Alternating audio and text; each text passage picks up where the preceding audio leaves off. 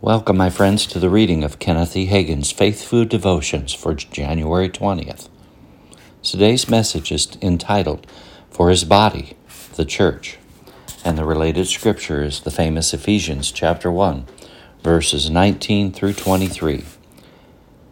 And what is the exceeding greatness of His power to usward who believe, according to the working of His mighty power? Which he wrought in Christ when he raised him from the dead and set him at his own right hand in the heavenly places, far above all principalities and power, and might and dominion, and every name that is named, not only in this world, but also in that which is to come. And he has put all things under his feet, and gave him to be head over all things to the church, which is his body, the fullness of him that filleth all in all.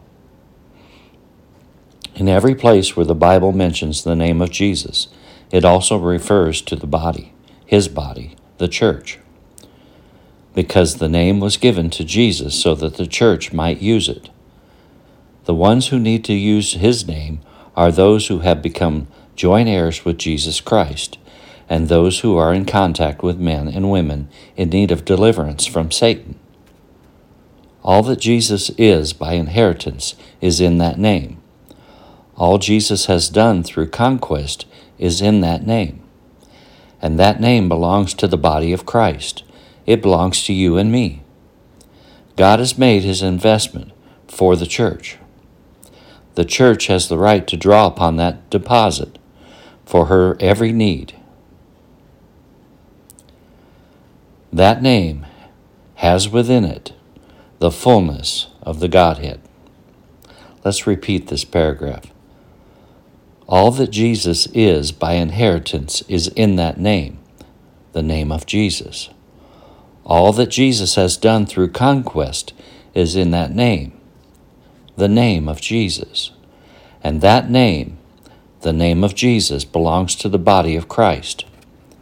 It belongs to you and me. God has made this investment for the church. The church has a right to draw upon this deposit for her every need. That name, the name of Jesus, has within it the fullness of the Godhead. Confession. Please repeat after me. I have a right to use the name of Jesus. To use it against the enemy. I have the right to use that name in prayer. I have the right to use that name in praise and worship.